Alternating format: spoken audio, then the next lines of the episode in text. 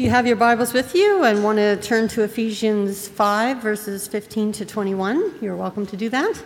I'll be reading it today from the Living Bible translation. So, be careful how you act. These are difficult days. Don't be fools, be wise. Make the most of every opportunity you have for doing good. Don't act thoughtlessly, but try to find out and do whatever the Lord wants you to. Don't drink too much wine, for many evils lie along that path. Be filled instead with the Holy Spirit and controlled by Him. Talk with each other much about the Lord, quoting psalms and hymns and singing sacred songs, making music in your hearts to the Lord. Always give thanks for everything to our God and Father in the name of our Lord Jesus Christ. Honor Christ by submitting to each other.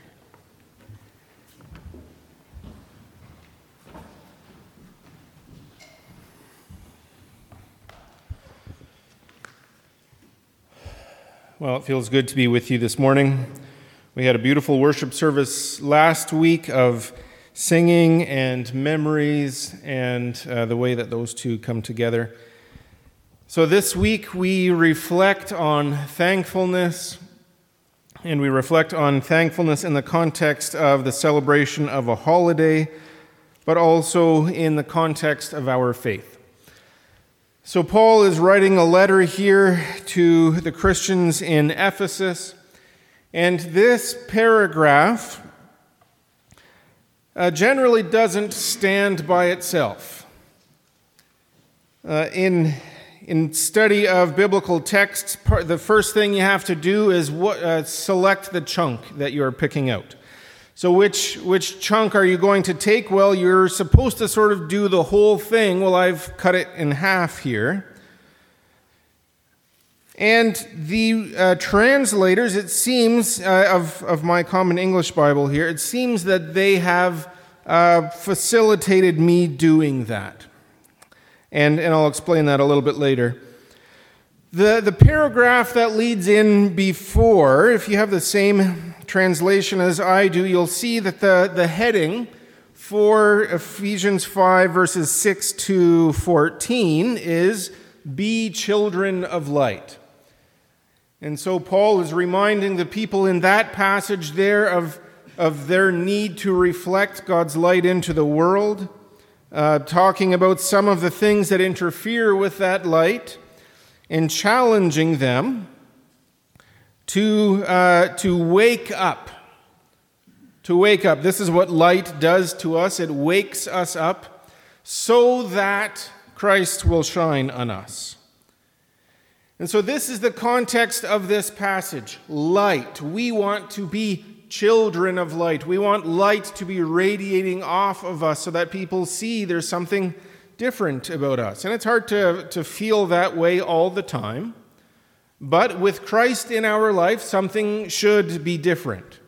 And so we want that light to, to shine off of us. And that, that paragraph leads into this one. Uh, depending on which translation you're looking at, the first word in verse 15 is so. Now, this is a word that connects one thought to another. So, this previous thought is important. You want to be children of light, so here's what you need to do.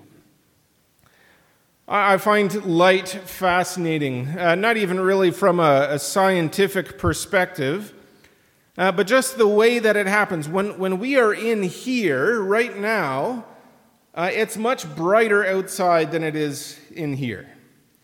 And uh, if we were outside, these windows, which are almost entirely glass, would sort of be reflective because there's more light there than here.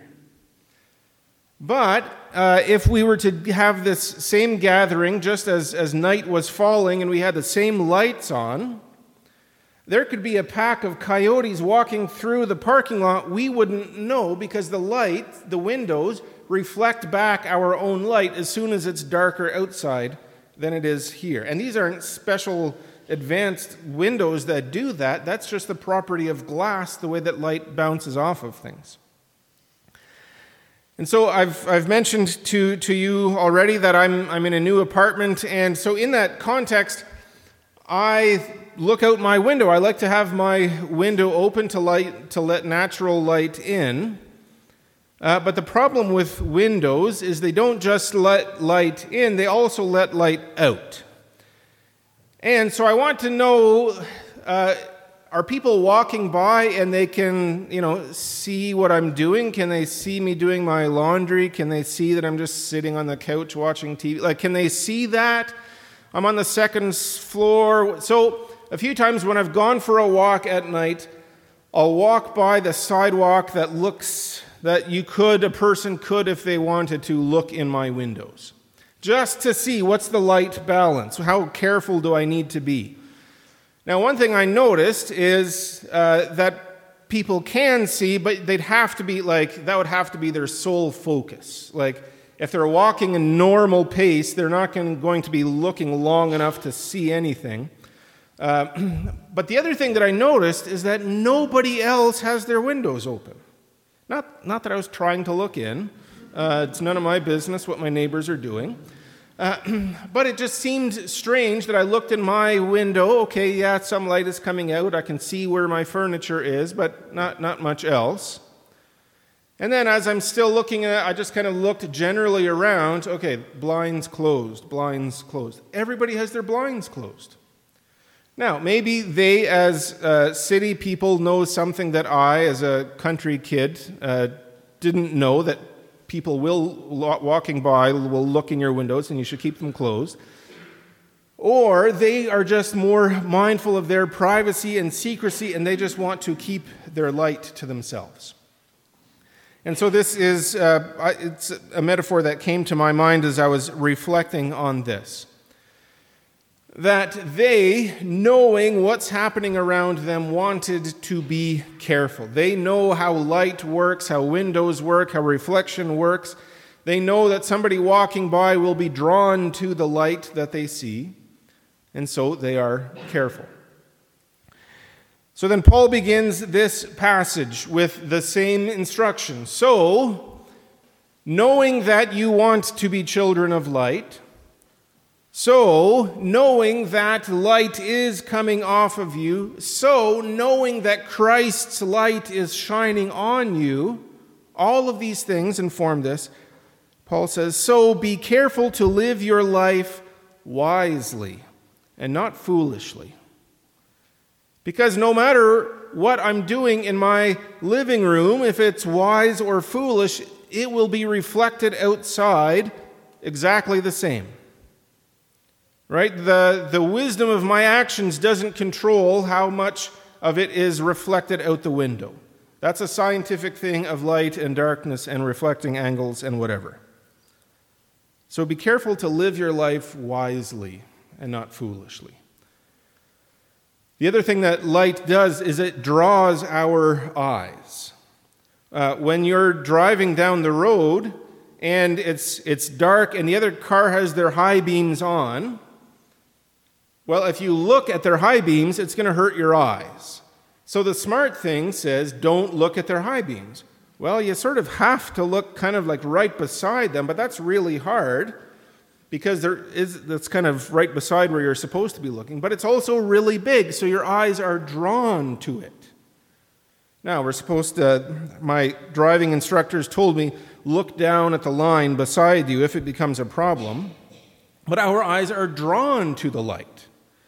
And so when we claim to be children of the light, when people see light coming from us, they will pay attention. And so when they are paying attention, uh, we need to be careful. And we don't get to choose when people are paying attention to us. It would be great if they were paying attention when we were demonstrating generosity and speaking well and being kind. And it would be great if they tuned out when we got mad and said stupid things. It doesn't happen that way. That's the nature of light shining on us. It reflects off regardless of, of what we're doing, whether it's good or bad. So then Paul elaborates then what it looks like when we are being careful to live wisely and not foolishly. Take advantage of every opportunity to do good. Take advantage of every opportunity because these are evil times. So, what was so evil about Paul's time? Well, we believe the same things are evil about us, about our time. That the temptations to be powerful and rich will set us against our neighbors and our family. And that the voices of power are never still, they are never quiet. So uh, Paul goes on here, and I looked, I was comparing a few translations here just to sort of see the structure of it. When Paul writes, he's a very structured writer. And so when people get together and they're trying to build a structured list of how church people should operate, they will turn to Paul's writings. So, so Paul doesn't let us down here. He says to be careful, and then he gives a few examples of how we can be careful. And then verse 18, there are a few different ways of, of writing this. One says, Don't get drunk on wine. And the next one says, don't be drunk on wine. Well, those are sort of two different meanings in, in a way. Um, if you're going to uh, getting drunk or just constantly being drunk, and I think poetically they lead in a little bit differently. See, when we talk about alcohol, there's, there's an intentional, I believe, uh, carryover here. When we talk about alcohol and we, the different types of, of alcohol that you can buy, uh, when you go, you might go to a liquor store or a beer store, um, but there are a few that say wine and spirits. So, most of you didn't think that by imbibing that you were participating in a spiritual activity. Right? Now, some oh, now I have an excuse. Good. No, that's not what I'm that's not what I'm saying. But this has always been part of our language that there are spirits in alcohol. And so, in another part of the Bible, we, we read about um, new wine in new wine skins. Because when people would make their own wine, they would put it in uh, leather pouches, and as it was letting off the gases of that process, then the leather would have to stretch and expand. And if you were putting new wine, that was going to let off more gases and more spirits, then you would need softer, more flexible wineskins. But if you put new wine in old wineskins, then when it needed to stretch, the old wineskins would tear. And people would talk about the movement of that process as a spiritual activity because there was movement there that they couldn't understand. That's why we call them spirits, because there is movement that cannot be explained. Uh, and then, of course, what it does to us, what it makes us feel and experience. And so, when Paul is writing here about getting drunk, uh, I believe that he's setting this contrast. There, there are spirits we can put in ourselves. And here, this is what he's talking about in the alcohol. But instead of that spirit being the main one, let the Holy Spirit fill you. Now, we know what the other spirits do to us. We know that there are reasons that people do this. They, they drink to forget, because alcohol has that power to temporarily allow us to forget things. Uh, people drink it to give themselves courage, right? People call it liquid courage for a reason. Uh, that there are things that you can say that you might be too shy to say otherwise. And I remember I was working in, uh, back in Ontario in, in the tobacco field, and there was uh, a girl working on the machine beside me, and that's who I was going to be working with uh, eight hours a day, six days a week. And we wouldn't normally have been best of friends, but we were there, so we talked. So on Monday morning, I would ask her, How was your weekend? What, what did you do? Well, she got drunk uh, pretty consistently. And so, in a non judgmental way, as much as I can be non judgmental, I asked her, I said, like, what's, what's the point? Like, why does this have to be the thing that you do? And she says, oh, well, it helps me to say things that I wouldn't otherwise be able to say. I'm like, what kind of things? and she said, well, there are people who make me mad and I can't tell them off sober. I'm like, I don't know. Like, okay, well, tell me, what did you need to tell them? And then so she explained. I'm like, well, you just told me, you just told me, and you're sober now. I hope you're sober now. Um, but uh, you should be able to put it together, you know, linguistically. But it gave her power, right? And this is the kind, you know, so then she elaborated. I, and I was relatively young then, so she explained to me, like a, like a scientist almost, the different effects that alcohol has on people right? And some of you will be able to classify yourself. Are you a sleepy drunk? Are you a happy drunk? What, those are things that people are. I'm not sure where I come out on that either. But then Paul begins here. This is sort of the, the beginning of the list. You know, you can be full of that spirit, but instead, fill yourself with the Holy Spirit, and this is what it will look like. Here are, here's the list. So the first one says, to speak to each other with psalms, hymns, and spiritual songs. That among your company, speak in these terms, speak with psalms, speak with sacred songs. So I'm guessing when, uh, when you go out to other public places, there isn't a lot of this singing and praying and speaking poetically. That certainly doesn't happen at the, at the pubs and the coffee shops that I visit. It doesn't happen in, in the shopping malls or in the city buses. This is sort of unique to this kind of space. We fill ourselves with the Spirit, and out of the Spirit comes a desire to sing and, and express our worship and express our thanksgiving through this odd form of communication. So that's the first way of uh, knowing that the Spirit is in us. Then the second way says, Sing and make music to the Lord in your hearts. Right? So you can't always just sing out loud, uh, as much fun as that would be. Uh, I remember we would watch a lot of musicals uh, on TV because we didn't have cable, and, and Disney would put the you know musical programs on Sunday evenings sometimes. And in a musical, it makes sense. Oh, they're all happy together, so they break out in song. No big deal, right? Cinderella's in the forest, and she's going to sing about the man who's going to win her heart someday. Whatever. That makes sense in a movie. Doesn't make sense when you're just walking down the road. You might start singing.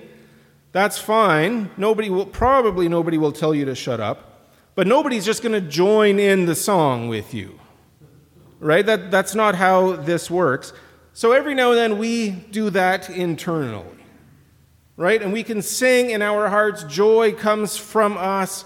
Uh, we, can, we can put a song together, quote unquote song, and that gives us bounce, that gives us a little bit of joy.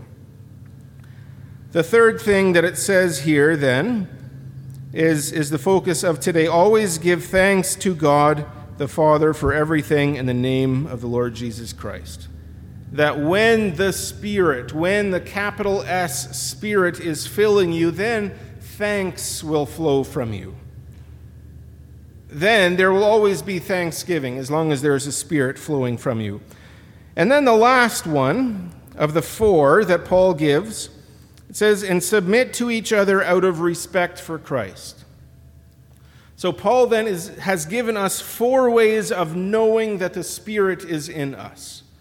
And the last one is submitting to each other, participating in corporate worship together, uh, deciding on things together, encouraging each other, uh, keeping each other accountable. All of this is part of the Spirit being with us. So then, Paul goes on to talk about what submitting to each other looks like in human relationships uh, men to women, women to men. But I want to focus, of course, on the third one Always give thanks to the Lord for everything. Now, this is uh, an interesting thing. We are given an instruction here to give thanks to God. It doesn't say, you know, thank the people who give you stuff, thank the people who help you, thank the people who you buy crops from. It only says that we're supposed to give thanks to God. So, this is another thing that is done in secret. And so, when it's done in secret, then the benefit of it is sort of questionable in the sense that the benefit might also only be secret. And so part of, part of what we want as, as social creatures is we want acceptance and validation from other people. But if the way that we live our lives only plays out in secret, then we don't get that, that benefit. I remember uh, when I was a kid, we would have a Thanksgiving gathering at our church growing up, and we weren't uh, a charismatic church. We weren't, uh, you know, it was very similar to this in a lot of ways. There weren't a lot of hands being woven during singing, uh, not a lot of amens shouted out during the pastor's sermon. No big deal, nobody minded that. But every now and then, we would have a sort of a group sharing time, and two or three people would share, and that would be it. And you could tell the pastor was sort of hoping for more, but that was really all that people had the courage to do. Well, every now and then, uh, the Spirit would motivate more sharing. And so there was a, there was a Monday evening Thanksgiving gathering. Uh, we had gathered for, for a meal already before that, and so the pastor would say a few words, we would sing together. And I remember it was um, uncharacteristically open. We were, lots of people were sharing. And it was just a simple question say something you are grateful for. And so we had gone around. People were grateful for their families. And uh, of course, that's one of the first, especially when your family's sitting with you, it's sort of a lot of, a lot of pressure. Um, and people were, were grateful for uh, stability and health and all of that. And then my dad stood up. My dad is not a public speaker. Uh, my dad works hard, uh, he keeps his nose clean, and uh, doesn't draw any attention to himself. So he doesn't speak at church, he doesn't raise his hand, he doesn't, uh, doesn't share. But this Sunday he did. The Spirit was moving, and so he stood up. And I don't know, you know, I could have asked him afterwards, and I didn't. Uh, he stood up and said he was thankful for his job.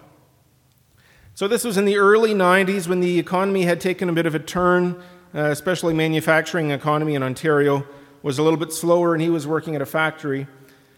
And so I think he understood that in that economic climate, he was lucky to have a job with, with his skill set. And so he stood up and he was thankful. And I could see on his face that he was thankful. Now, it would have been good for us kids watching if he had, you know, said thanks, that he was thankful for us. Hey, he was. Uh, he, he communicated that in other not nonverbal ways, never verbal. Um, But he must have been thankful for other things. It would have been, uh, you know, someday maybe I'll ask him what else he was thankful for.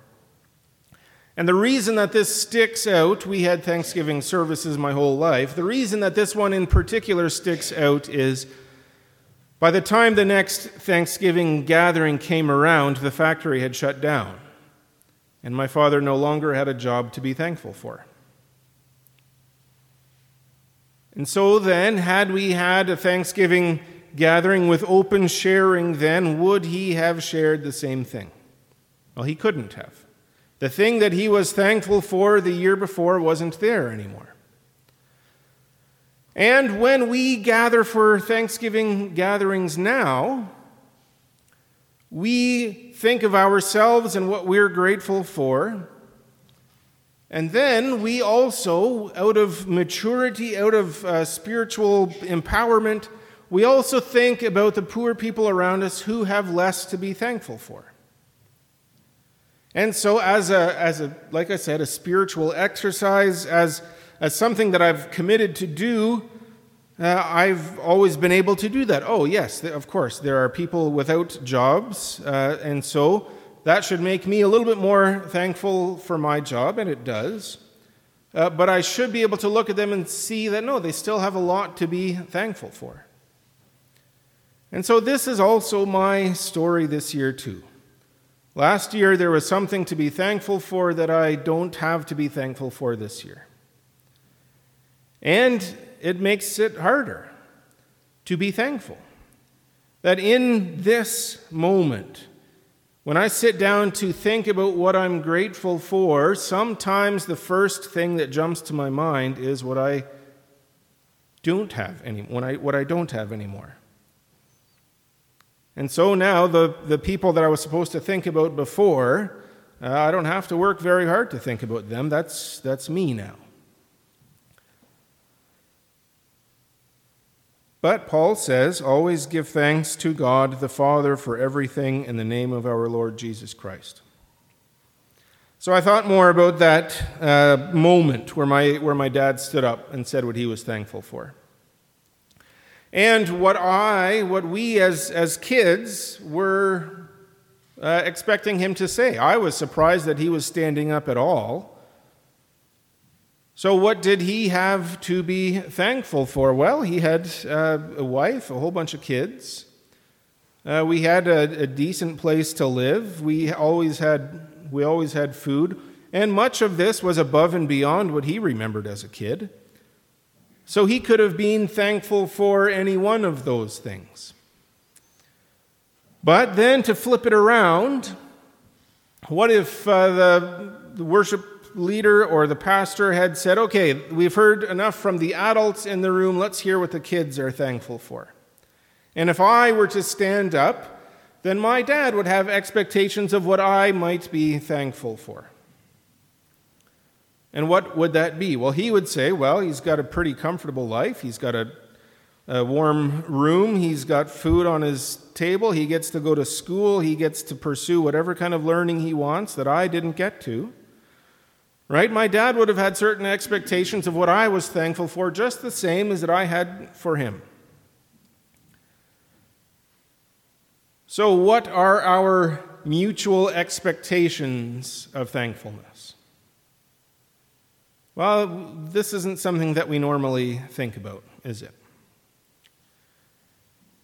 We like to think about ourselves uh, and not necessarily to think about other people. Because it's, it's easy to look at somebody else without a job and say, okay, well, I'm better off than that guy, so I should be thankful. Well, no, that's, that's wrong on a few levels. My job doesn't make me better off than, than this other person. Right? And I should be thankful regardless. And yet, we are worshiping together, we are gathering together, we're seeking to learn from uh, the Bible together. And so there's something happening here uh, that is mutual. So, what are our mutual expectations of thankfulness? Now, for my, and this is all imagined. Uh, I, um, I've, I've never sort of sat down with my dad and, and sort of talked through this situation. Uh, and, and he would be confused by my overanalyzing of this, like he was confused by my overanalysis of a lot of things, and that's fine. We were uh, cut from different cloths sometimes, it seemed. But when, when my father would look at me and hope that I would be thankful for something, that was the product of him giving me things. Right? My dad made sure that his kids had a comfortable place to live. My dad made sure that there was food in the fridge. My dad made sure that we lived in a peaceful home with siblings that we got along with.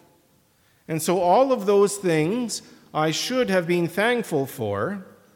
Thankful to God, also thankful to my father.